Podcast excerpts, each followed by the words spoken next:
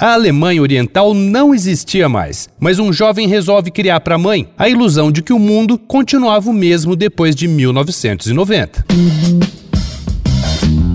Dois pontos. Uma conversa sobre quase tudo com Daniel Almeida.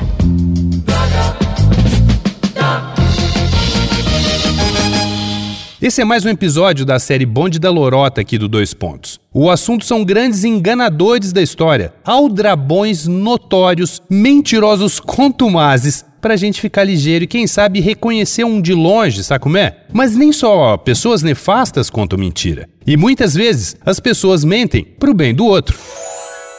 O filme Adeus Lenin de 2003, além de um filme redondinho, é sobre mentir para proteger o outro. Quem nunca? Dirigido por Wolfgang Becker, mostra a história do jovem Alex, vivido pelo ator Daniel Bru, que também fez Bastardos Inglórios. Ele vai para a rua protestar contra o governo socialista na antiga Alemanha Oriental, que estava dando seus últimos suspiros em 1989. Atitude que a mãe dele condena, afinal, desde que o marido sumiu, ela faz do regime em vigor seu foco e prioridade. A coisa toda muda quando a mãe vê Alex ser preso na manifestação e sofre um ataque cardíaco. Enquanto passa oito meses em coma no hospital, cai o muro de Berlim e as benesses capitalistas do leste invadem o país. Quando a mãe finalmente desperta, os médicos falam que ela não pode passar por fortes emoções, que o coração não aguentaria. Para preservar a mãe, Alex finge que a República Democrática Alemã continua bela e formosa.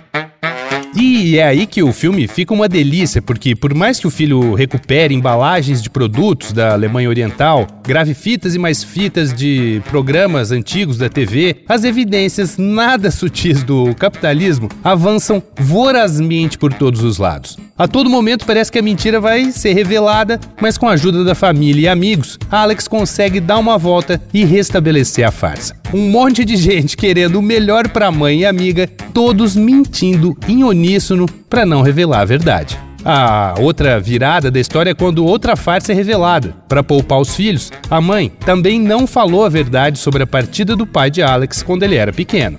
Por amor, a gente também mente e nem por isso o estrago vai ser menor. Eu revi o filme, que é de 2003, e achei que envelheceu super bem. Continua uma ótima história sobre relacionamentos e afeto e os benefícios e prejuízos da mentira.